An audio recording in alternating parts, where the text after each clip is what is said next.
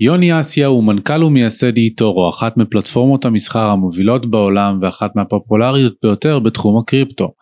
יוני הוא גם אחד מהמייסדים אפשר לומר, או מהחלוצים של תעשיית הקריפטו העולמית כשהוא נחשף לביטקוין כבר בשנת 2010 ולקח חלק במיזמים רבים בתחילת הדרך. בין היתר, אחד מהסיפורים היותר מעניינים שהוא סיפר לי בפרק של היום זה על היחסים שלו עם ויטאליק בוטרין ואיך ביטקוין מקסימליזם, הקאט אפשר לומר של ביטקוין שיוצאת נגד מטבעות אחרים, גרמה לו לפספס הזדמנות מאוד מאוד גדולה. דיברתי עם יוני גם על ההתפתחות התעשייה, על הכניסה של הגופים המוסדיים ומה המשמעויות של זה, ועוד על הרבה מאוד דברים שאין לי ספק שאתם הולכים ליהנות, כי וואלה, הייתה שיחה כל כך מרתקת שהיה לי קשה לעצור אותה. בשלב זה אני מזכיר לכם שאין לראות, ב, לראות או לשמוע בסרטון כהמלצה לפעולה או כייעוץ השקעות, אלא מה שיוני אמר ומה שאני אומר הם לא ייעוץ השקעות, אלא אתם פועלים באחריותכם הבלעדית. ולכן, מבלי להכביר במילים, אפשר לצאת לדרך.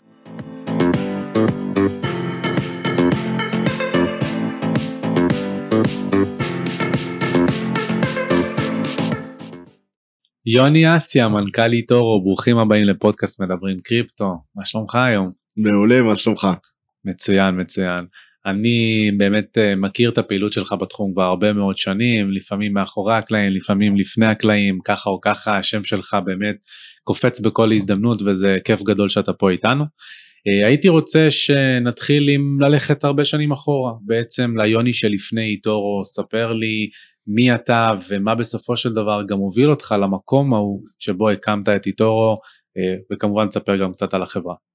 אמ, אני אה, תוכניתן, אה, חנון כזה, חנון מחשבי מגיל מאוד צעיר, שגם מאוד מאוד אוהב את עולם ההשקעות, זאת אומרת זה ממש שתי הפשנס שלי זה מצד אחד עולם ההשקעות ועולם הפיננסים ומהצד השני עולם התוכנה. הייתי תוכניתן בצבא וכשיצאתי מהצבא אה, הקמתי סטארט-אפ יחד עם חבר שלי מהיחידה, אה, בכלל בתחום אחר לגמרי של אה, צילום על רכבות הרים, היינו מתקינים מצלמות וידאו על רכבות הרים שמשדרות MPEG 4 על וי-פיי כדי לצרוב DVD לאנשים שיורדים מהרכבת הרים. אשכרה. והדבר היחיד שדומה בין זה לבין איטורו זה ששוק ההון נראה ושוק הקריפטו זה מרגיש כמו רכבת הרים. וב-2005 אה, עשיתי תואר שני במדעי המחשב אה, והתחלתי לדבר עם אחי הגדול רונן על עולם ההשקעות והוא באותו זמן עשה תואר שני בעיצוב תעשייתי והוא תמיד היה צוחק עליי שיש לי תחביב של רואה חשבון אה, שאני יושב מול המון מסכים וזה, ומסתכל על מה קורה בשוק. והוא היה אומר זה נראה כאילו אתה משחק איזשהו משחק כאילו זה מה שאתה מדבר אתה מדבר על משהו נורא מעניין אבל בסוף שאני בא להסתכל על איך זה נראה זה נראה נורא, זה נראה כאילו אתה כל היום מתעסק באקסלים ומסכים שחורים, איך אפשר להפוך את הדבר הזה למשהו שהוא יותר נגיש לכולם, באמת משם התחלנו את איתורו, מהרעיון שאנחנו רוצים להנגיש את עולם ההשקעות ואת עולם פיננסים למיליונים של אנשים אה, ולעשות את זה באמצעות זה שנפשט את החוויית לקוח, אה, להתמקד בעצם בלעשות hacking ל user experience כדי להנגיש את עולם ההשקעות בין אם זה מניות, בין אם זה מטבעות, בין אם זה מטבעות דיגיטליים, מה שהפך להיות אחר כך, אה, וזה התחיל בעצם מלעשות משחקיזציה, אה, מממש לייצר סוג של חוויית לקוח מאוד משחקית לעולם ההשקעות ומשם זה התפתח למה שאנחנו היום שזה רשת ההשקעות החברתית הגדולה בעולם. יש לנו היום מעל 30 מיליון לקוחות ממאה מדינות בעולם שבעצם יכולים להשקיע גם בכסף אמיתי וגם בכסף וירטואלי מדומה במניות, במטבעות דיגיטליים, בסחורות, במטבעות רגילים, באינדקסים, ב-ETFים וכולם רואים מה כולם עושים ויכולים להעתיק את המשקיעים הכי טובים ברשת. אה, והרעיון היה שהרשת החברתית צריכה באמת לעזור לאנשים להבין איך לנהל את הכסף שלהם על ידי זה שהם יראו איך אנשים אחרים מנהלים את הכסף שלהם ולהציף את המשקיעים הכי מוכשרים ברשת. חזק מאוד. אה, באמת חזק מאוד. אין ספק שה social trading אה, תפס וצבר תאוצה בצורה משמעותית ובאמת אפשר לומר שאתם הייתם החלוצים בעניין הזה לפחות לידיעתי. אמ, בוא, בוא נעלה שלב, ובאמת אחת מהשאלות הקבועות שהאורחים במדברים קריפטו נשאלים זה על החשיפה הראשונה. מתי בעצם נחשפת למטבעות דיגיטליים, האם זה היה לביטקוין תחילה, מה, היה, מה הייתה הסיטואציה, וחשוב יותר, מה הייתה התגובה הראשונית ואיך היא השתנתה עם הזמן. אז uh, בגלל שהקמנו את איטורו היינו בעצם בתחום שמחבר בין טכנולוגיה לבין פיננסים ואני מגיע מרקע של מדעי המחשב היה איזשהו תהליך שראינו את המשבר הפיננסי של 2008 ממש כזה בפרונט סיט אה, שהבנקים לא עבדו ושום דבר לא עבד וכאילו זה היה מין כזה חיבו את המערכת. מה שהרגשת אה, והיינו סוחרים ביורו דולר יורו ין דולר pound ו, ופתאום התחברנו לתוך המערכת וזה אני ממש זוכר את התחושות האלה אה, בתור אני חושב ילד בן 26 שסגרו כמו כאילו סגרו לך את האינטרנט כאילו כיבו לנו את ה-APIs שמתחברים לשוק כאילו השוק הפסיק לעבוד ולא ידעת למחרת בבוקר אם הבנק הולך לעבוד. וזה גרם לי להתחיל לחשוב על, על כמה המערכת שבורה, ש, שהיא לא 24/7, ש, שמישהו באמת יכול לנתק אותך מהמערכת. והתחלתי לכתוב על זה אה, כמה מאמרים אה, אה, שהשם של המאמרים אז היה הגוד דולר אה, וכתבתי שצריך מטבע לאינטרנט אה, שהוא שקוף ושהוא 24/7 ושהוא תמיד עובד אה, ושכולם יכולים לראות איך כסף עובר ממקום אחד למקום אחר. זה ב-2008. אה, וחלק מהסיבה שכתבתי את זה היה כי באמת ראיתי שיש בעיה במערכת הפיננסית שהכל זה הכל מוקדי כישלון כי כל בנק שסוגר את האינטרנט שלו, אין ללקוחות יותר גישה לכסף שלהם למעשה. אה, ושאתה מוסד פיננסי, אנחנו היינו מוסד פיננסי עם המון המון המון בנקים, והיית צריך להבין, שנייה, כל אחד מהבנקים, האם הוא מחר בבוקר יפתח את האינטרנט או לא יפתח את האינטרנט. אז אתה מבין, שנייה, משהו במערכת הזאת לא, לא עובד, הוא לא מתאים לאינטרנט, והתחלתי לכתוב על זה סדרה של מאמרים, שאחרי זה באמת התגלגלו להיות מה שאחרי זה הפך להיות ה-good dollar. אבל זה הכניס אותי לתוך העולם הזה של שנייה, איך נראית מערכת פיננסית, איך, איך אפשר ליצור מטבע שהוא לא אה, תלוי במערכת הנוכחית שנסגרת בשעה חמש. וגיליתי אה, אה, כל מיני דברים באינטרנט, זאת אומרת התעסקתי בכל מיני סוגים של, אה, אה, אה, היה דיג'י קאש, היה כל מיני כאלה דברים וכל מיני פורומים, ואז ב-2010 אח שלי פתאום שלח לי איזשהו אימייל ואמר לי, תשמע, אתה צריך להסתכל על הדבר הזה, זה קצת מזכיר את הדברים שאתה כל הזמן מדבר עליהם. אמ, והייתי עושה התערבויות עם אנשים אז, שיהיה מטבע של האינטרנט. אמ, וכשהתחלתי להסתכל על ביטקוין, אה, ממש אני זוכר הייתי עושה mining מלפטופ ואז עוד היה אפשר לעשות mining מלפטופ ב-2010 אה, והיה posts אה, שזה דבר מדהים posts לדעתי. ממש היית מגיע לאיזשהו אתר והיו מחלקים ביטקוינים. וברגע שהתחלתי, ישבתי על הדבר הזה והתחלתי לשלם לאנשים בביטקוין, אמרתי יואו מדהים, זה פשוט עובד, הדבר הזה עובד.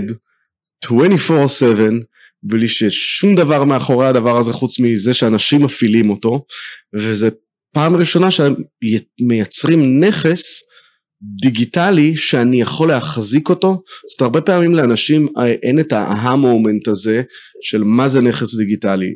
נכס דיגיטלי בסוף זה נכס שאתה יכול להחזיק אותו. הוא עובד 24/7 במערכת שהיא always on ו... הרבה מאוד אנשים או כולם יכולים לפתוח חשבון, לקבל לתוך החשבון ולשלוח מתוך החשבון.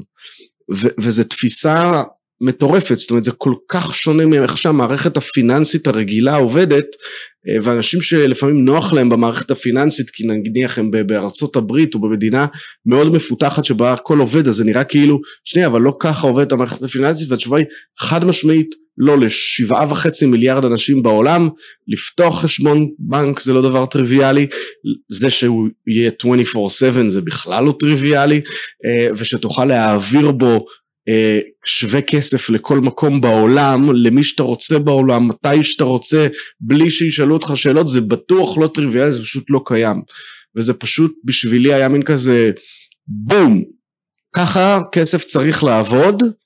מאותו רגע אני כאילו חפרתי על, על, על ביטקוין, ולא רק על ביטקוין, היינו קבוצה יחסית אה, קטנה עוד של אנשים ב-2011 היה מקום שנקרא Bitcoin Talk אה, שהיום קצת פחות פופולרי אה, כי טוויטר די החליף אותו אבל הוא היה town square שם היו כל ה OGs מצ'ארלי לי שהרים אז את לייטקוין לברוק פירס לויטאליק שמצא אותי שהוא היה בן 18 אה, ובעצם התפתח שם דיון על לא רק ביטקוין אלא שנייה מה עוד אפשר לעשות עם הטכנולוגיה הזאת? וזה באמת המקום שאותי נורא נורא נורא עניין זה איך אפשר לקחת את הטכנולוגיה הזאת ובסוף שהיא תשמש לא רק לביטקוין אלא שהיא תוכל לשמש בעצם לכל נכס כל סוג כל הסוגים של הנכסים בעולם אז קודם כל זה באמת מדהים ש, שכתבת סדרת מאמרים בעיצומו של הפייננשל קרייסיס תוך שאתה כותב אותו אה, שבעצם מדבר על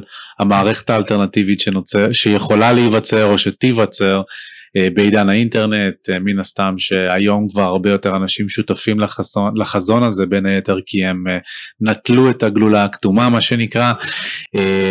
אבל כן באמת בוא, בוא נקפוץ לשימושים הנוספים אז ב, ב, ברזומה שלך נמנים כל מיני יוזמות או ניסיונות ליוזמות שהיו בתחום, אה, בין היתר היה את קולרד קוינס, היה את ה, מה שציינת, את המערכת היחסים הקטנה עם ויטאליק בוטרין, בוא ספר מה זה colored coins, מה הוביל אותך לדבר הזה, איך זה נע ואיך זה מתקשר גם לויטאליק. אה, ב-2012 אה, כתבתי blog post ב Bitcoin Talk שאומר ש...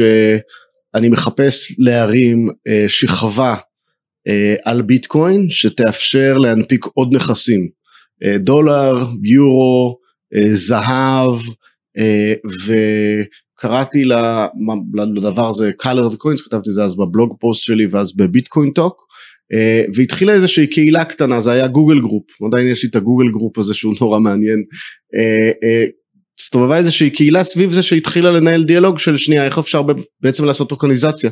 מה שהיום נראה לנו נורא בסיסי בעולמות של, אה, אה, של אתריום ושל חוזים חכמים איך אפשר בעצם לייצר tokens חדשים על בסיס אה, רשת הביטקוין. והיה קבוצה קטנה של אנשים שממש פיתחה את הפרוטוקול גם מני רוזנפלד בישראל פה כתב מאמר על זה ואחד האנשים שפנה אליי, אה, אליי היה ויטאליק אה, והוא היה אז ממש בצעדים הראשונים שלו עוד בקריפטו. והוא שאל אם אנחנו רוצים שהוא יעזור לכתוב קוד. ואמרנו יאללה בוא תכתוב את הקוד של הקליינט. והוא ממש כתב את הקוד של colored coins, colored coins היה בעצם שכבה מעל ביטקוין שמאפשרת טוקניזציה שמזכירה קצת ERC20 מעל ביטקוין.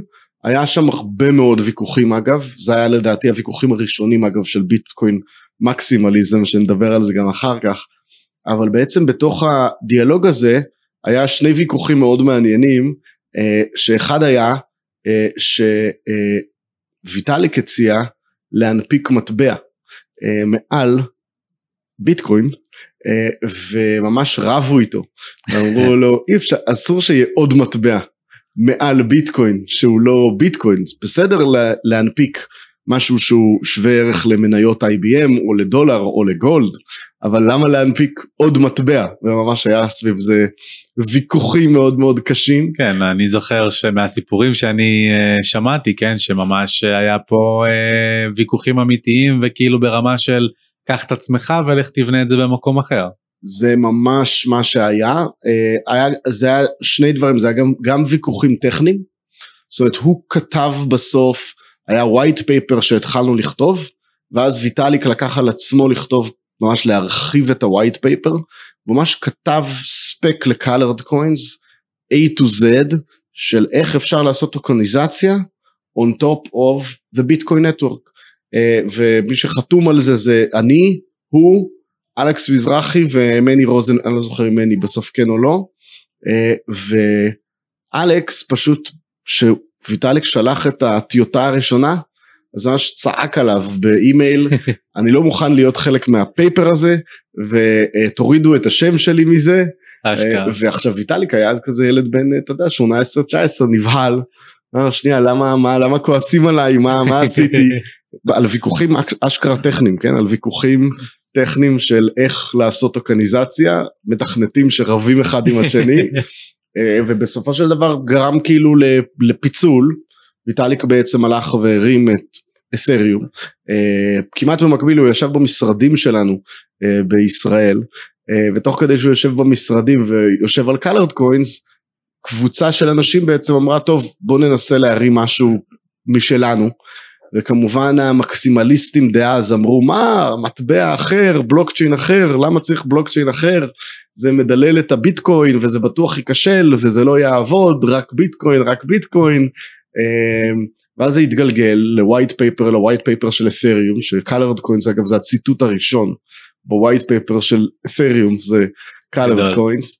אמ, והתגלגל משם כמובן למשהו שהוא באמת הרבה יותר רחב שזה חוזים חכמים שזה לא משהו שנגענו בו. בקלרד קוין זה ממש היה טוקניזציה נטו של יורו דולר זהב מטבע חדש כאילו בחשיבה הראשונה על ICO אבל, אבל חוזים חכמים היה באמת עוד צעד אחד קדימה שוויטאליק שלח לי את האימייל הראשון של הדראפט של ה-Ethereum white paper, אמרתי לו אוקיי אתה בעצם רוצה לעשות למערכת החוק והמשפט את מה שביטקוין רוצה לעשות לכסף.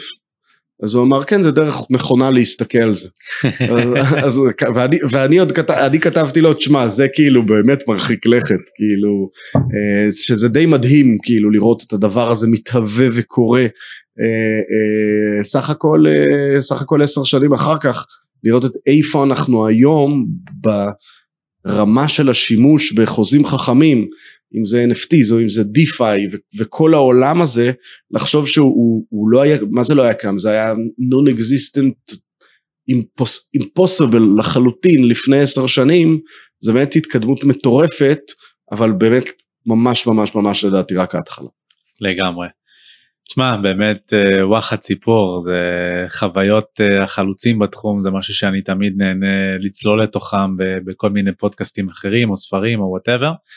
אה, התחלנו לדבר באמת על ה Bitcoin maximalism אז בוא בוא נצלול לתוך זה כי אתה באמת חווה את התחום כל כך הרבה שנים למעשה מהרגע הראשון כפי שציינת כבר היית ב Bitcoin Talk שמוכר כבר היום בתור ה hub שהיה לביטקוין המקסימליסטים היום כמובן זה עבר לטוויטר.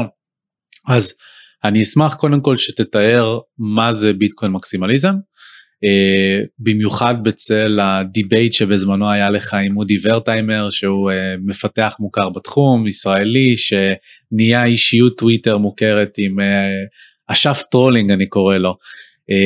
והיה לך debate איתו על Bitcoin maximalism, על האם ביטקוין ינצח את איתריום, איתריום ינצח את הביטקוין, אז תאר לי, תאר למאזינים מה זה Bitcoin maximalism, מה התפיסה שלך בנוגע לזה, ואם תוכל גם לתת התייחסות למה הטיעונים המרכזיים שהמקסימליסטים נותנים, אה, ועם מה אתה כן מסכים, עם מה אתה לא מסכים. אז קודם כל אני אתחיל מזה שבעצם נכוויתי מאוד מביטקוין מקסימליזם. כי ביטקוין מקסימליזם זה מה שהעיף את ויטאליק מקלרד קוינס אה, וביטקוין מקסימליזם גם מנע ממני לראות ולהבין את הפוטנציאל של את'ריום מספיק מוקדם. אז אמנם אה, יש לי כמה trades יפים שקניתי את'ריום ב-6 דולר, אה, אבל למשל שכל מי שאני מכיר מתחום הביטקוין אה, בתקופה של 2014, 15, 16, סופר סופר זלזל באת'ריום וממש הזניח שהדבר הזה לא הולך לעבוד ובהגדרה הולך להתקלקל וכל פעם הסבירו לי לא זה לא עובד זה לא עובד זה לא עובד זה לא יכול לעבוד זה לא באמת עובד עכשיו ו, ו, אז קודם כל המקסימליזם הזה גר, אה, שוב אני לא מתלונן אבל אה, כאילו גרם לי לא לראות את הפוטנציאל מספיק מהר של את'ריום אה, אה, כי, כי זה מה שהוא עושה עכשיו ההסתכלות שלי ואני אגב, אני קריפטו קונסרב, אני קורא לעצמי קריפטו קונסרבטיב. Uh, אני מאוד מאמין בביטקוין ומאוד מאמין אתריום, אה, אבל מאמין שזה ביטקוין ואתריום זה המלך והמלכה, וזה 80-90 אחוז צריך בתפיסה של השקעות צריך להיות שם. אני גם קונסרבטיבי יחסית כי אני לא מאמין ב-all in באף נכס בגלל שאני מגיע מעולם ההשקעות אז אף פעם לא לקחתי את כל הכסף שלי בעולם ואמרתי יאללה ביטקוין.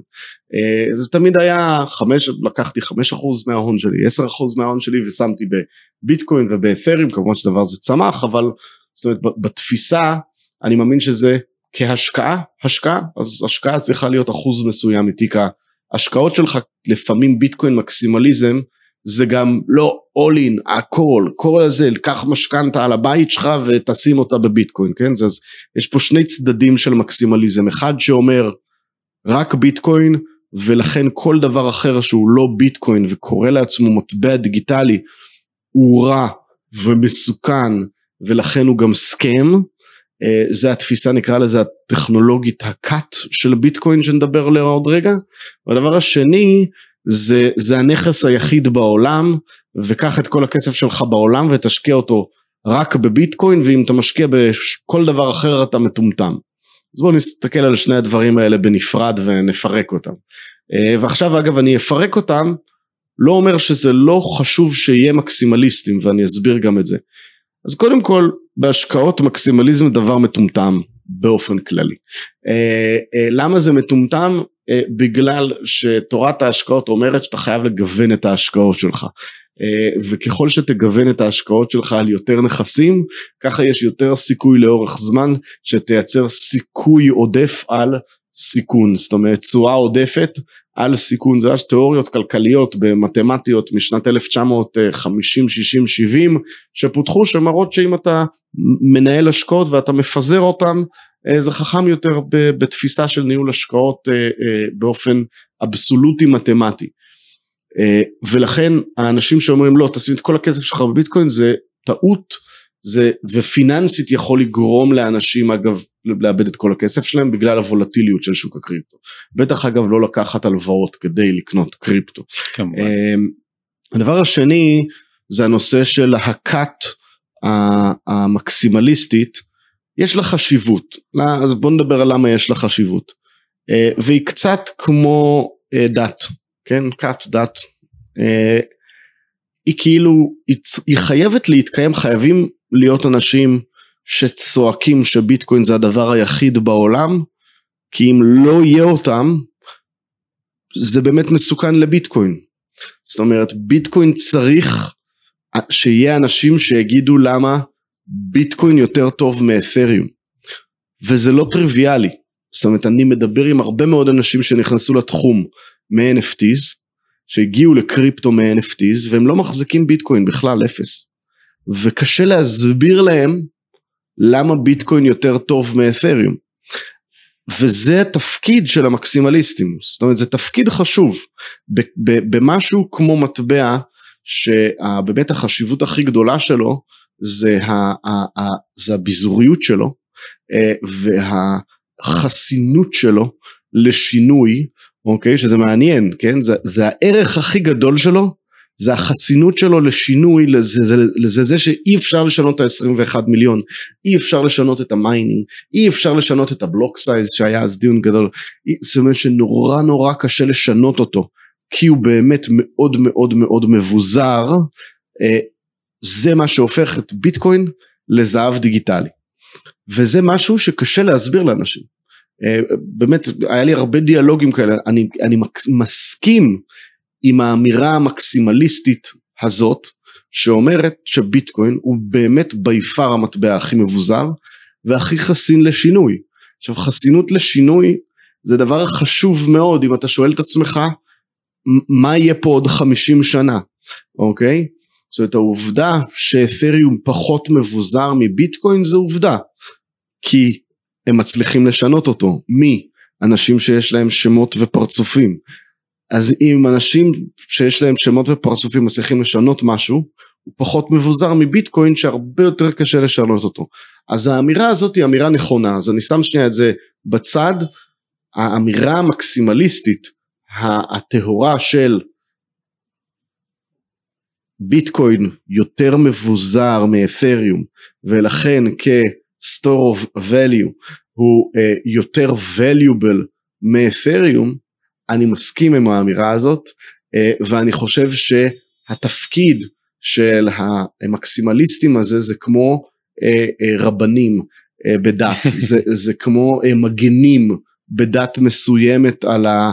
אתה יודע, אנשים שמגנים על, ה, על, ה, על הדת, כן, בכל מיני דתות, אתה יודע, זה כל פעם משהו אחר, כן. אבל יש את האנשים הבכירים בדת שאתה יודע, יסבירו לכולם מצד אחד, אה, אתה יודע, אה, אני אסתבך פה אם אני אדבר יותר מדי על דת אז אני אנסה לצמצם, אבל שמצד אחד יסבירו לכולם אה, שיש רק אמת אחת, אבל בחדרי חדרים יבינו שהם מסבירים לכולם שיש רק אמת אחת, כי אם לא כולם יבינו שיש רק אמת אחת, האמת הזאת לא תהיה, כן? זה, זה בעצם זה אתה מספר סיפור. אז, אז אני חושב שיש להם תפקיד, אני חושב שהנושא שהם טוקסיק זה בעיה. אה, ולכן זה היה הוויכוח שלי אז, זאת אומרת אני לא מאמין, אני חושב שיש להם תפקיד ואני חושב שמה שהם אומרים לגבי ביטקוין הוא נכון אבל זה לא אומר שאין דברים אחרים, אוקיי? כן. זאת אומרת אתה יכול להיות אה, אה, אה, בעל דת מסוימת אבל לכבד ולהבין אנשים בדתות אחרות. אה, סבתא שלי הייתה בודהיסטית במקור אה, מתאילנד אה, שהתנצרה ואחרי זה התגיירה. אז אנשים יכולים לעבור גם דתות וזה אותו דבר. זאת אומרת בסוף השווי של מטבע הוא כמות האנשים שמחזיקים אותו וקונים אותו לאורך זמן לעומת האנשים שיוצאים כן. ומוכרים אותו לאורך זמן.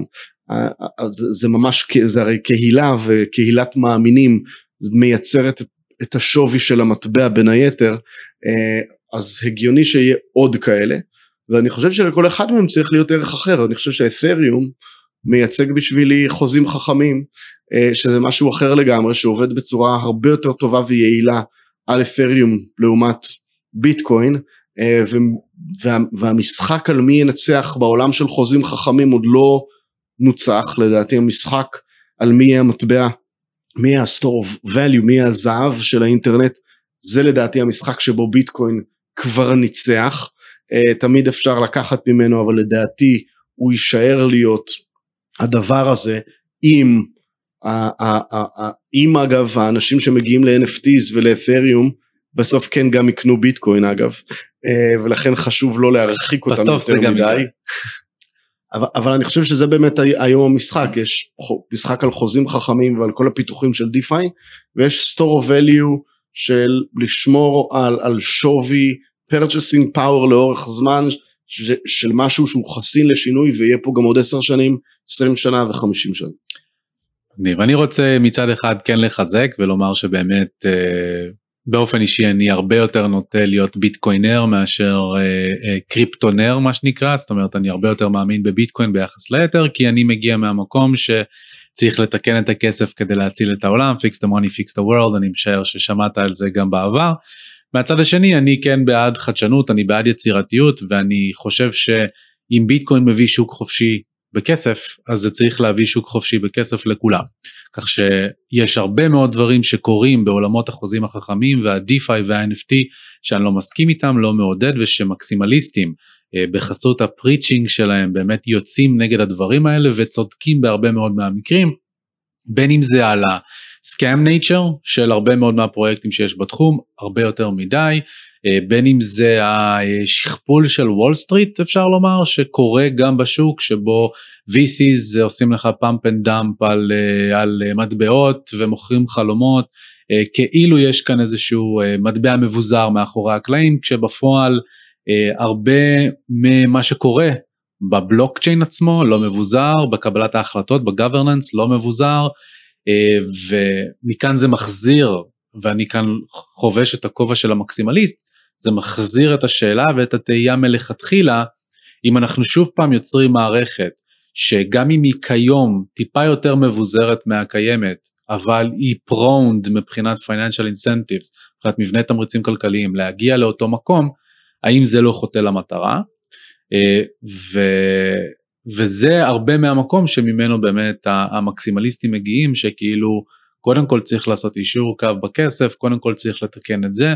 אה, אני מעריך ואני רואה גם שהרבה מהמקסימליסטים, ביניהם גם אודי ורטהיימר, התרככו עם הזמן וקיבלו את החדשנות. אודי זה לא התרכך, הוא התהפך. אה, סגל, אני קודם כל באופן כללי מאמין כתפיסת עולם בלחפש את הדברים החיוביים ולא השליליים. זאת אומרת, מה לחיוב? אז מה לחיוב על ביטקוין? הוא באמת מבוז... המטבע הכי מבוזר, אה, והוא באמת המטבע הכי חסין לשינוי, וזה לדעתי מה שצריך קודם כל לחדד, ולכן ה-store of value שלו הכי אמין לאורך זמן. אין סיבה לדעתי יותר מדי ללכת ולצעוק למה דברים אחרים הם לא טובים או הם רעים. ויש שאלה של, של מי התפקיד למנוע מאנשים לעשות דברים מטופשים עם הכסף שלהם. אה, שזו שאלה, לא, שאלה לא טריוויאלית. אה, לאורך שנים אה, זאת אומרת מאז החופש הכלכלי של הקפיטליזם זה תפיסת המדינה שהמדינה אחראית שאתה תעשה עם הכסף שלך בתוך המדינה רק מה שהם חושבים שאתה צריך לעשות עם הכסף שלך אבל כל עולם הקריפטו בגדול מתנגד לזה כן? אז כל, כל עולם אף אחד לא חושב שמדינה צריכה להחליט האם לבן אדם יש את הזכות להחזיק ביטקוין או לקנות ביטקוין אבל, אבל זה מלחמה. אה, ואז נשאלת השאלה השנייה אז מה עם את'ריום? מה עם אה, ICOs מה עם קאש? אה, כל דבר כזה זה, זה שאלה אגב זה שאלות שייקח עשרות שנים שהם ייפתרו כי בסוף אנחנו מדברים במהות על זה כמו הפרדת הדת והמדינה אני שוב אני מחבר את זה הפרדת הכסף והמדינה. זה, זה, זה אנלוגיה נורא נורא נורא דומה ואגב ולכן לנו בישראל זה אפילו עוד יותר מעניין לחשוב על האנלוגיה הזאת כן? ד, כסף ומדינה זה כאילו כסף ומדינה הם כל כך מחוברים אחד לשני ברמה של ממש תורת הכלכלה כן? זה הספר שהתחיל את כל תיאוריית הכלכלה נקרא The Wealth of Nations זאת אומרת כל הדבר הזה כל, כל העולם שאנחנו חיים בו בנוי על זה שמי שמנהל את הכסף ו, ומתווה את המדיניות הכלכלית זה המדינה ביטקוין זה ההפך מזה, כן? אני מסתכל שוב על ביטקוין כ- כזהב ולכן לדעתי זה הדרך הנכונה להסתכל על ביטקוין, זה להגיד שנייה, מה, מדינות לא מנהלות יצור זהב, יכולות לנהל קריאת זהב, אבל הן לא מנהלות את מה זה זהב, או להחליט מה זה זהב, או לקרות זהב, וזהב זה המצאה אנושית מאוד מאוד מאוד חשובה, שיצרה את היכולת של מדינות לתקשר אחת עם השנייה ושל אנשים בתוך מדינות לתקשר אחד עם השני כי זה מה שבאמת חצה את הגבולות ולכן שוב לדעתי הדרך הנכונה להסתכל על ביטקוין זה ממש ההשוואה הזאת לזהב פשוט לתוך העולם הדיגיטלי. אבל המקום הזה בתוך uh, הקהילה שכאילו נורא צועקת על כל דבר שהוא סכם יש בו ערך כי שוב יש המון סכמס יש המון המון המון סכם, זאת אומרת זה מדהים אותי לראות כמה אנשים עושים דברים מטופשים עם הכסף שלהם. אה, ולכן אני אומר שוב, בתפיסה שלי, אני מספיק מבין את ביטקוין ואת'ריום כדי להגיד בתור השקעות שזה צריך להיות חלק מתיק השקעות, אני לא יכול להגיד את זה על NFT רנדומלי, אני לא יכול להגיד את זה על אפילו מטבעות ב top 20 או 30, אני לא יודע להגיד איפה הם יהיו עוד חמש שנים.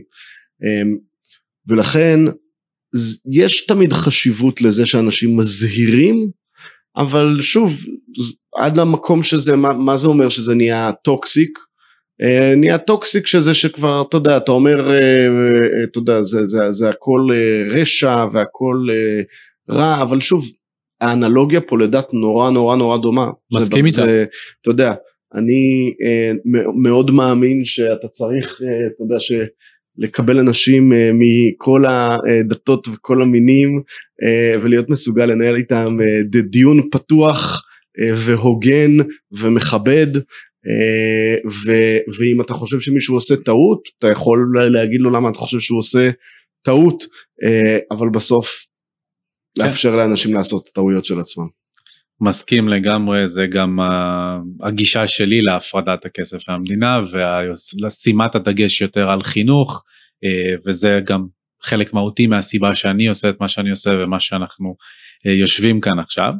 בוא, let's switch gears מה שנקרא, בוא נקפוץ ל-2020, בסופו של דבר 2020 הייתה אה, שנת הקורונה, שנת הקריסה של הקורונה, אה, ובתור מישהו שצורך הרבה מאוד תכנים של מקרו כלכלה וגיאופוליטיקה וכמובן של מטבעות דיגיטליים, אני גם זיהיתי את 2020 בתור איזשהו pivot point. pivot point בזה שאני מצד אחד עוקב אחרי משקיעים מאוד מאוד מוכרים שבאים ומדברים על זה שלביטקוין אין ערך, לקריפטו אין ערך, זה בועה, זה ספקולציה, זה פושעים וכל ה buzzwords שאתה ואני מכירים היטב. ומהצד השני לאורך 2020 ומאז הקריסה של הקורונה והבזוקה של הפדרל רזרב שזרק אה, חמישה טריליון דולר לתוך הכלכלה יחד עם משרד האוצר, פתאום יש נרטיב שפט, פתאום יש, אותם משקיעים אני הרגשתי שאני חווה את השינוי שלהם תוך כדי תנועה, איך פתאום מלהיות אנטי לחלוטין, הם אומרים וואלה זה פתאום מעניין, mm, אולי אני אשלב את זה בתיק שלי, ואז כבר מתחילים להכניס את זה ממש לדיון השוטף על מקרו וגיאופוליטיקה ואיך הם נכנסים למשוואה המטבעות הדיגיטליים. אז הייתי רוצה לשאול, קודם כל, איך אתה חווית את הזמן מהנפילה של הקורונה עד הפיק של נובמבר 2021, האם גם אתה מרגיש את שינויי הנרטיב האלו, איך זה השפיע על איטורו אה, באופן כללי, מאחר ויש לכם גם פעילות קריפטו בחברה, אז אני אשמח לשמוע על זה. אה, אז אנחנו קראנו לזה The Rise of Retail Investors, אה, ואנחנו ראינו קפיצה מטורפת באיטורו, גדלנו מחצי, מעשרה מיליון לקוחות רשומים לרשת ל-30 מיליון. אה, גדלנו מחצי מיליון אה, לקוחות עם כסף בחשבונות ל-2.7 מיליון. ואתה זאת אומרת מש... קפיצה אחרי, תחשוב, אני תור 15 שנה, בשנתיים האחרונות כמות האנשים עם כסף באיתו גדלה פי יותר מחמש, כמות ה-registered user גדלה יותר פי שלוש. ו- ולמה? בגלל אגב זה קרה בשתי מקומות זה קרה גם בשוק ההון גם המניות קפצו פי 10 וגם המטבעות גדלו פי 10 וזה ממש היה 50-50 אצלנו ראינו את זה קורה. 50-50 כי הנרייטיב הוא נרייטיב גדול יותר שאגב מתחבר בסוף לעולם המניות ולעולם הקריפטו באותה מידה. אה, ואני מזכיר שוב אני מסתכל על ביטקוין בתור כן בסיס עולם הכסף אה, החדש הזהב הדיגיטלי מצד שני כמה מהתיק שלי נמצא בזהב אה, מתיק ההשקעות שלי? זאת אומרת כמה אתה צריך להשקיע בתור משקיע בביטקוין לעומת זהב או לעומת מניה של אפל כן? זו שאלה של השקעות. אה, ושוב אני חושב שביטקוין הוא זהב דיגיטלי ולכן בשווי שוק שלו הוא יהיה בסופו של דבר יותר מזהב. מה שאומר שאם הוא היום חצי מיליארד דולר וזהב תשע טריליון דולר אז יש לו עוד לא מעט לאן להגיע כדי להיות באמת הזהב הדיגיטלי כי הכל תמיד בדיגיטל בסוף יהיה יותר גדול מפיזיקל בהגדרה.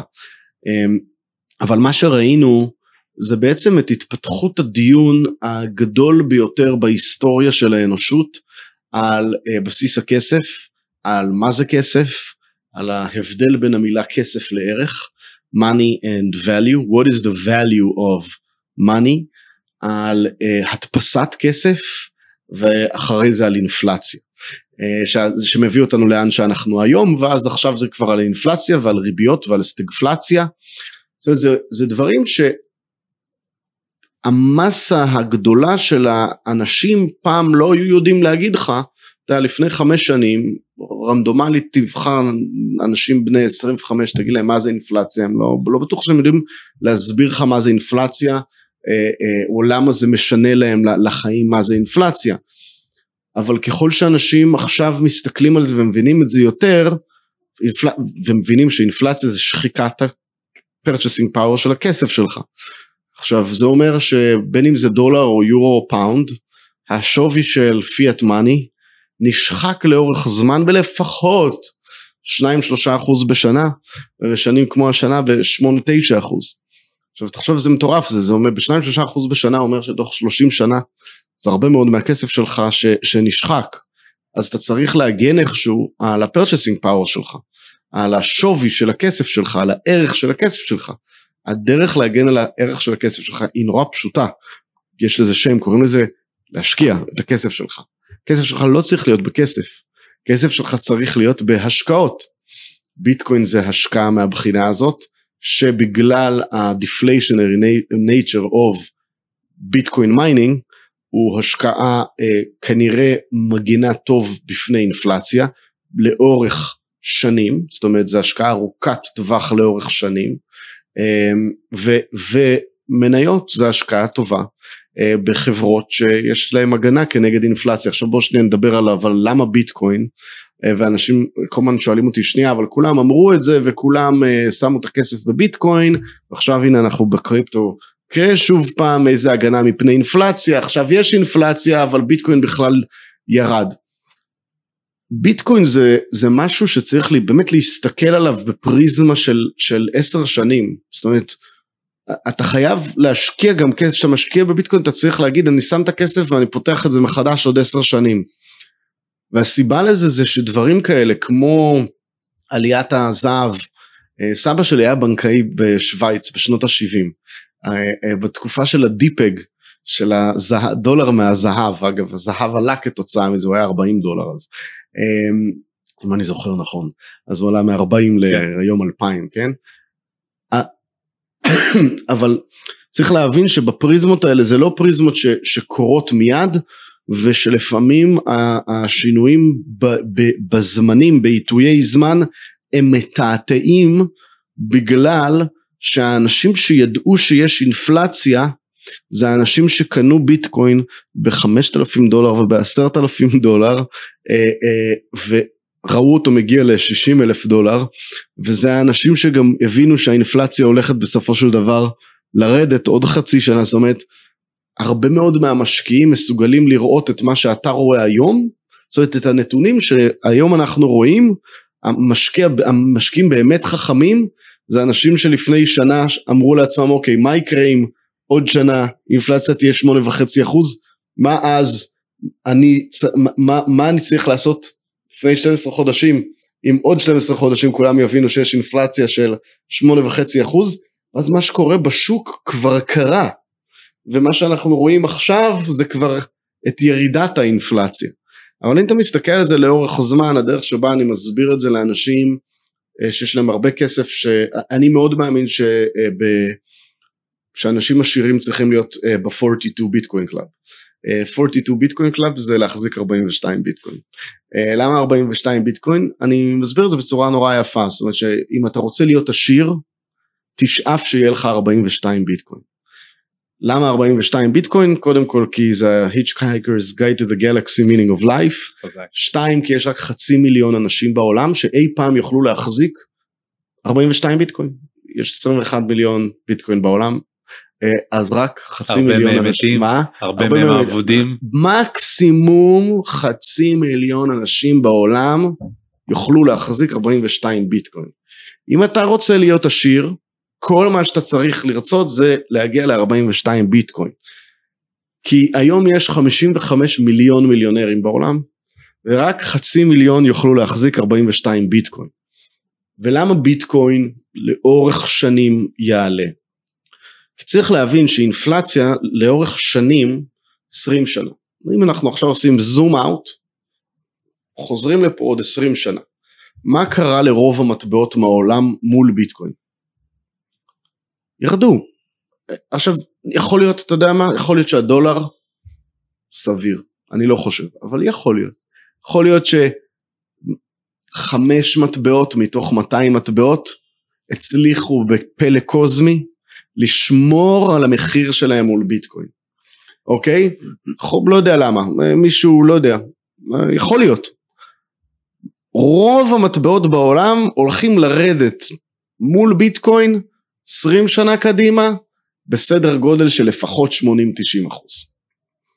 סדר, סדרי גודל, כן, אחד כן. יהיה, חלקם יגיעו בכלל לאפס, כי אגב, זמן ממוצע של מטבע הוא בכלל 30 שנה. אה, אז הרבה מאוד מטבעות בפריזמה של 20 שנה יורדים לאפס.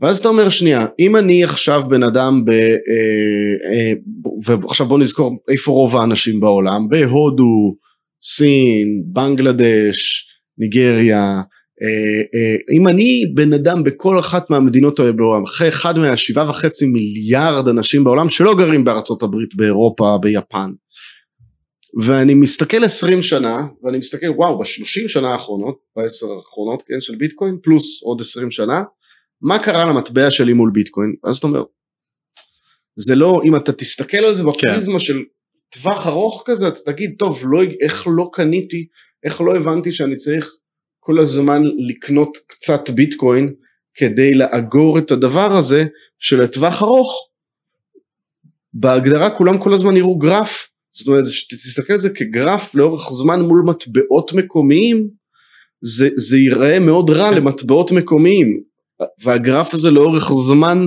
יעצים את עצמו. יש אה, משקיע קוראים לו טרוויס קלינג אה, והוא התראיין נראה לי זה היה לבלומברג או ל-CNN או whatever והוא אמר את זה בצורה מאוד יפה בסופו של דבר בנקים מרכזיים ברחבי העולם היום נמצאים במלחמת מטבעות הם נלחמים מי יפחית את כוח הקנייה של המטבע שלו בצורה האגרסיבית ביותר ומכיוון שכל הבנקים המרכזיים עושים את זה ביחד בו זמנית אז בעצם הם מחלישים את כוח הקנייה של הכסף שלהם רק נגד דברים נדירים, נגד דברים שלא נשלטים על ידיהם, כמו זהב, כמו נדל"ן, כמו ביטקוין.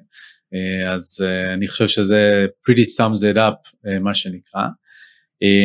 אז באמת זו הייתה רוח גבית שליוותה אותנו מ-2020 עד סוף 2021 ובנובמבר 2021 נרשם הפיק ב-69 אלף דולר. אה, אני רוצה יותר לשמוע מהמיקרו בסופו של דבר המטבעות הדיגיטליים חלקם נפלו 80% ויותר ביטקוין נפל 77% לעבר ה-17.5 אלף דולר. אה, אז הייתי רוצה לשמוע אה, קודם כל כמה זה מדאיג אותך בפן האישי כמובן שזה די משתמע ממה שנאמר עד כה שלא יותר מדי אבל גם מבחינת הפן של איטורו כמה אתם רואים דיברת על הגדילה שהייתה לאור העלייה של הקורונה וה... inflows שנכנסו למניות ולקריפטו, אז איך אנחנו רואים את זה עכשיו, מה הסנטימנט שעכשיו אתם מרגישים היוזרים שלכם? ואיך אתם פועלים עם זה. אני חושב שסך הכל אנחנו אה, רואים ירידה מאוד משמעותית במסחר במטבעות דיגיטליים, זאת אומרת זה across the board, זה לא רק באיטורו, אתה יכול לראות את זה בתוצאות של קוינבייס ובתוצאות של רובינהוד, אה, גדל מ, אתה יודע, מווליומים של 30-40 מיליארד דולר ש... שנה שעברה לקצבים של באמת 70-80 אחוז פחות במטבעות דיגיטליים. אה, דווקא אנחנו רואים הרבה מאוד עניין פתאום בסחורות, בחיטה ובזהב ובגז. אה, אז, אז מה שקורה וזה הסייקל הרביעי שלי, אה, הסייקל הראשון ראיתי, לא זוכר אפילו כמעט את המספרים אבל אם אני זוכר נכון הביטקוין עלה ל-12 דולר ואז ירד ל-30 סנט ה cycle uh, השני uh, זה היה שהעלינו את ביטקוין לאיטורו ב-2013 ב-1200 דולר אחרי שרבתי עם כל העולם ואמרתי חבר'ה הדבר הזה הולך להתפוצץ זה הולך להתפוצץ חייבים להעלות את זה חייבים להעלות את זה אנחנו חייבים לרדוף אחרי הדבר הזה. נסעתי למאונט גוקס ישבתי במשרדים של מאונט גוקס ביפן עם מרק חזרתי לארץ ואמרתי אנחנו חייבים להיכנס לתחום הזה אנחנו חייבים exchange אנחנו חייבים לעשות את הדבר הזה ואז העלינו את זה, ואז זה ירד ל-200 דולר. ואז שנים אף אחד לא נגע בזה. ואז היה את הסיבוב הראשון של ביטקוין, הגדול, שהגיע כבר יחד עם את'ריום והעוד מטבעות ב-2017. ראינו אותו נוסק ל-20 אלף ואז יורד חזרה עד ל-3,000 ושוב פעם אנשים שלא מאמינים ואנשים שזה והאם זה באמת יקרה זה עוד סייקל. וכל זה אגב מאוד מעניין שהסייקלים מבחינת לוחות זמנים מאוד מאוד דומים. אמ, זה, זה מעניין לראות אם הקצב אם הזמנים הפעם יהיו דומים זה מאוד מעניין כי זה תהפוך תתחיל להיות אה, נבואה שמגשימה את עצמה. זה משהו גם שקשור להאבינג כן. אה, אבל אז אני חושב שנראה תנודתיות בתקופה הקרובה בביטקוין אבל שוב לטווח ארוך זה לא משנה חינוך נורא חשוב לאנשים בתקופה הזאת, הדבר הכי גרוע שאנשים יכולים לעשות זה לצאת מביטקוין, זאת אומרת אם נכנסת, תשמור על זה, אה, אנשים צריכים לזכור לא לשים את הכסף של כסף ש they can't afford to lose. זאת אומרת השקיע, השקעות אתה עושה עם כסף שאתה לא חייב לבזבז. זה ההבדל זה ההבדל בין השקעות לבין אה, אה, אה, הוצאות. אה, ולכן כי, כי הכי גרוע זה לקנות משהו ב-20 אלף, ב-60 אלף ואז למכור אותו ב-20 אלף, mm-hmm. שברור שהוא יהיה שווה 120 אלף בסופו של דבר. אז צריך, ההודל הוא תפיסה חשובה ומשמעותית, אמ, אבל כן, אני, רואים הרבה פחות עניין, אמ, ובדרך כלל מה שקורה בתקופות האלה נשטף הרבה מאוד דברים רעים, וגם את זה רואים. אה, ואגב, דיברנו על זה קצת מקודם, אבל זה, זה, אין ספק שיש בעיה בתחום הזה של כל פעם שיש בועה אה, זה מביא איתה המון המון המון fraud ו scams ו bullshit ודברים מתעתעים כאלה בראשון זה היה BitConnect. כל החרצה. מה? כל, כן כן זה אתה יודע זה only when the tide is low you see who's swimming naked. אה, אז רק שאתה יודע פתאום שקריפטו נמוך אז אתה מבין מה אמיתי ולא אמיתי. Uh, ואגב עוד לא נשטף מספיק לטעמי. Uh, יש עדיין יותר מדי דברים של אנשים שאני מדבר איתם שהם, שהם בולשיט uh, ומישהו צריך to call, to call it bullshit uh, ובדרך כלל מה שקורה זה שהשוק עושה את זה uh, בסופו של מה דבר. מה אתה רואה כבולשיט? שוב אמרתי אני לא אוהב uh, לדבר uh, על דברים שליליים uh, בטח לא בפומבי אז, אז אני לא יוציא שום דבר לרעה. אבל שוב אני אגיד מה אני כן מאמין בו אני מאמין מאוד בביטקוין ובאתריום לטווח ארוך מאוד. אני מאמין שזה השקעות שצריך לחשוב עליהן בתפיסת טווח ארוך מאוד ואני מאמין שהרבה מאוד מהפליפים הקטנים האלה להסתכל על משהו ולחשוב שאתה תעשה פי 20 ותצליח לצאת בזמן זה בסדר אבל זה לא אני, אני לא בהכרח מאמין בזה לטווח ארוך אבל אגב זה לא אומר שאני תמיד צודק או לחילופין שאין תפיסות אחרות שיכולות לעבוד. אני אקח דוגמא את דוג' אה, אני מאוד לא האמנתי בדוג' אה, כאילו היה לי חברים סביב Doge ו Shiba שכאילו it blew my mind כאילו מה, מה זה ה, מה זה הדבר הזה? איך, איך אתה מסוגל בכלל להשוות את ביטקוין כאילו זה כמו להשוות יהדות לג'די.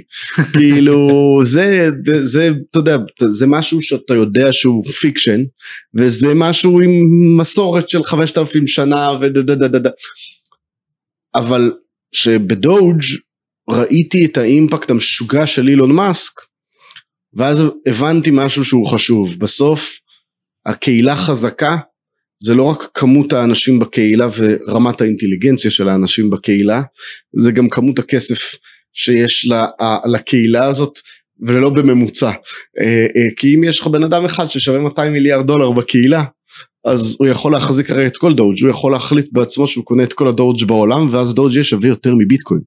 כן? זאת אומרת אילון מאסק לבד יכול לגרום לזה ש Doge יהיה שווה יותר מביטקוין. כן. אוקיי? אה, זה לא אומר שהוא, זה ב market cap לטווח זמן קצ... סביר. כן. אה, אז, אז שוב, יש עוד דברים להאמין בהם, אבל אני שוב מאמין במאוד אז... טווח ארוך ולהסתכל על, על דברים שמייצרים ערך אמיתי. אה, ואני כן מאמין מאוד בכל הספייס גם של NFTs. אני חושב רק שצריך להסתכל על זה לא בהכרח כהשקעות אלא כרכישות שזה משהו טיפה אחר. אה, אני סופר מתלהב מזה שמגיעים אנשים לא מתחום הקריפטו לתחום הקריפטו דרך NFTs אני חושב, שזה שמגיעים אה, זמרים אה, ושחקנים ואנשי תרבות ומוזיקה זאת אומרת שמגיעים אנשים מעולם התרבות לעולם הטכנולוגי שלנו זה אדיר וזה חשוב כי עכשיו נוצר לנו לא רק כסף של האינטרנט אה, אה, ומערכת פיננסית של האינטרנט שזה חוזים חכמים אלא נוצרת לנו תרבות של האינטרנט ונכסים של האינטרנט אה, וביחד כל הדבר הזה כבר מתחיל להיראות כמו מדינה או כמו, כמו משהו שיכול להיות כן. גדול מסך חלקיו. לגמרי.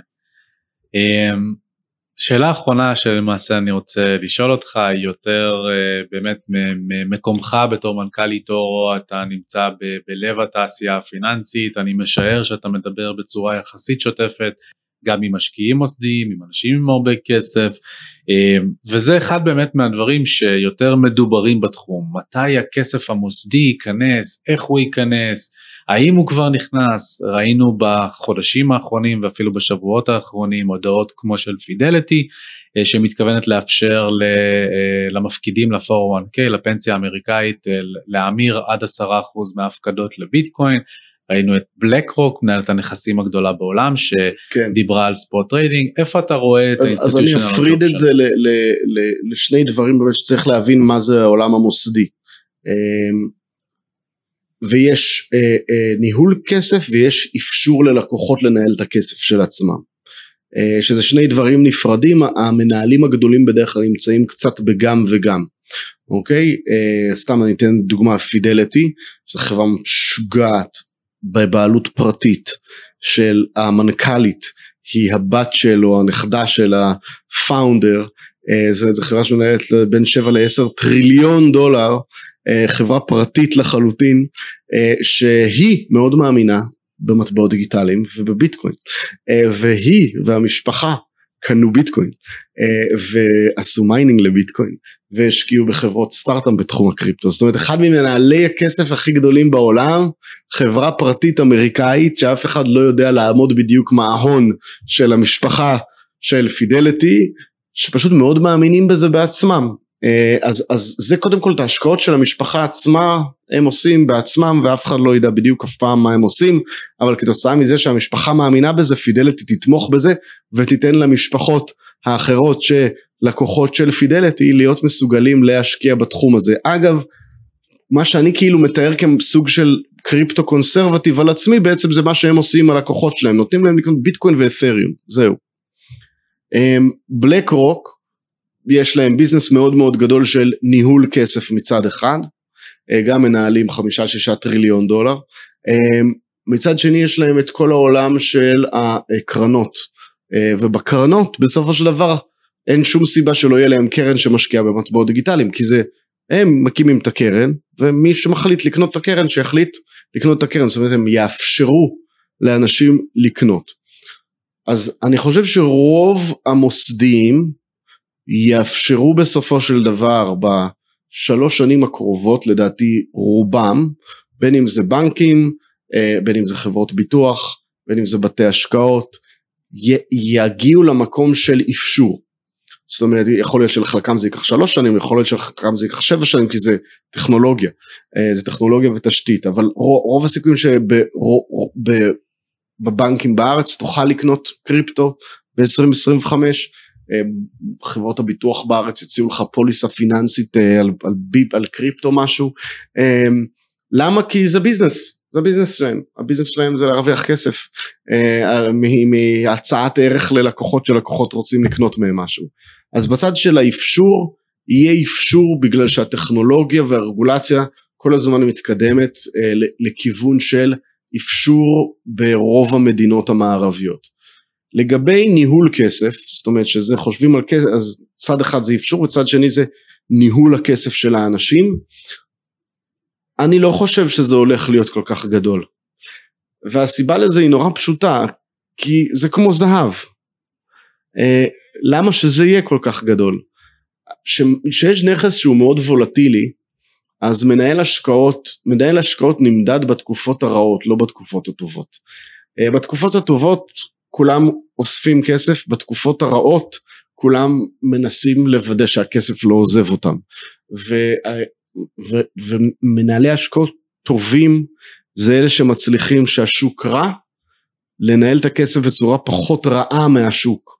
זאת אומרת, זה ממש הגדרה של, של מנהל השקעות טוב, למה? כי כשהשוק עולה וכולם עושים 10% בשנה, אז הלקוחות של מנהלי ההשקעות לא מדברים איתם. הם רואים את זה ואומרים סבבה הכל טוב יאללה. כשהשוק יורד ואנשים מתחילים לאבד את הכסף שלהם, בטח אם זה בצורה משמעותית, אז אנשים מתחילים להתקשר למנהלי ההשקעות שלהם ולהעביר את הכסף שלהם.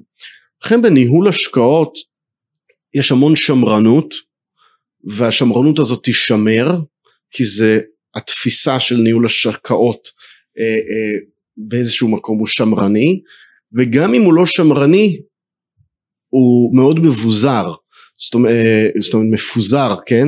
אתה צריך לנהל השקעות, אתה צריך לנהל השקעות בתחומים שהם uncorrelated כדי לנהל השקעות בצורה טובה, אז גם אם בית השקעות בחו"ל יגיד וואלה אני רוצה לקנות ביטקוין ללקוחות שלי, זה יהיה כמו אלוקציה לזהב, כמו אלוקציה למתכות או לסחורות או, למת, או למטח, זאת אומרת שאתה חושב על בית השקעות כן. גדול, אתה חושב מה האלוקציה שלו ליורו או דולר או ין, ואיפה אתה רואה אבל את עולם החוזים החכמים בעל המשוואה? כי בסופו של דבר יש לנו היום אה, מלא מלא טוקנים שונים שמייצגים פרויקטים של דיפיי, של כלכלה אה, מבוזרת או לכאורה מבוזרת, תלוי על איזה פרויקט ספציפי אנחנו מדברים, ויש לא מעט שיח על זה שגם ה staking וה yield farming וכל ה incentive mechanisms שנוצרים בעולם ה DeFi יגיע גם ל active managers, למנהלי הכספים האקטיביים. אז השאלה אם אתה רואה את זה נשאר בעולמות ה-hedge funds שרחוקים. אני, אני אעשה שנייה איזושהי הפרדה בין טכנולוגיה לבין שוב השקעות, כן? צריך תמיד לזכור, את הפרדיגמה שמדברים על קריפטו זה תמיד הטכנולוגיה וההשקעות, וצריך להבין, השקעות זה השקעות. אה, וקריפטו זה asset class אחד מיני עוד asset classes, וטכנולוגיה זה טכנולוגיה. ה hedge funds אגב הם משקיע מוסדי מסוג מעניין כי כן יודע לקחת יותר סיכון אני כן חושב שיהיה להם אלוקציה ושמעתי יותר אה, אפילו פנשן פאנס שמייצרים איזושהי אלוקציה אבל שוב בשוק של טריליון דולר כמה הדג' פאנס ששמים בטס של 100 200 300 מיליון דולר לא זה, זה, זה טוב זה חשוב אבל אני, וכמו ה-ETF, כולם מדברים על ה-ETF של ביטקוין כאילו זה הסיפור הגדול, אני לא חושב שזה יהיה הסיפור הגדול. שהשימוש בביטקוין ויותר אנשים אמיתיים שמנסים להחזיק 42 ביטקוין, זה הסיפור הגדול של ביטקוין. חצי מיליון אנשים בעולם שרוצים להחזיק 42 ביטקוין וקונים באופן רציף ומוסיפים לעצמם ביטקוין, הקבוצה הזאת של חצי מיליון אנשים או מיליון אנשים שנוצרת, זה מספיק לביטקוין. לא צריך יותר מזה לא צריך אף מוסד פיננסי בעולם לא צריך אנשים שיאגרו כסף לאנשים אחרים ואז ימכרו את זה בזמן הכי גרוע. ההפך צריך את החצי מיליון מיליון אנשים שמאמינים בביטקוין. זה מה שצריך וזה נכון לכל מטבע פחות או יותר במתמטיקה השונה שלו. לגבי חוזים חכמים והטכנולוגיה של חוזים חכמים לדעתי כל העולם הפיננסי הולך לעבור לזה.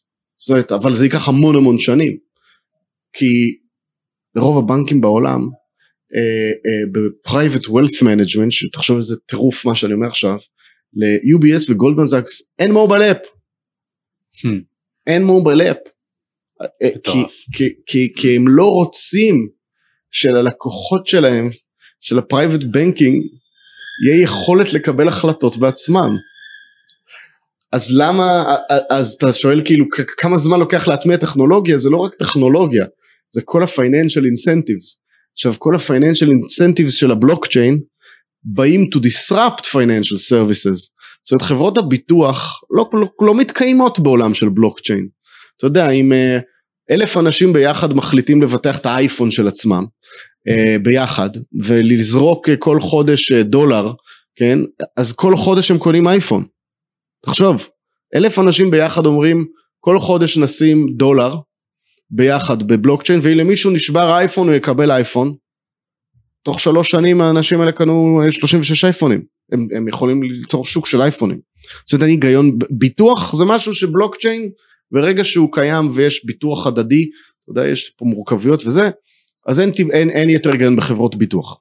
אה, וכמעט כל דבר שאני אלך בעולם הפיננסי אני אגיד זה דה דה דה דה אז אין יותר היגיון בבנקים אז אין יותר היגיון בזה אז כמה זמן ייקח כן. למערכת הפיננסית להטמיע את הטכנולוגיה שת, שבגדול תייתר אותה, כן, זה לא באמת תייתר אותה, זה תשנה אותה, תהפוך אותה עם, עם מוסד פיננסי בשנת 2030 שלא יהיה לו אה, עשרות בלוקצ'יין אה, דבלופרס אם לא מאות בלוקצ'יין דבלופרס, הוא לא קיים.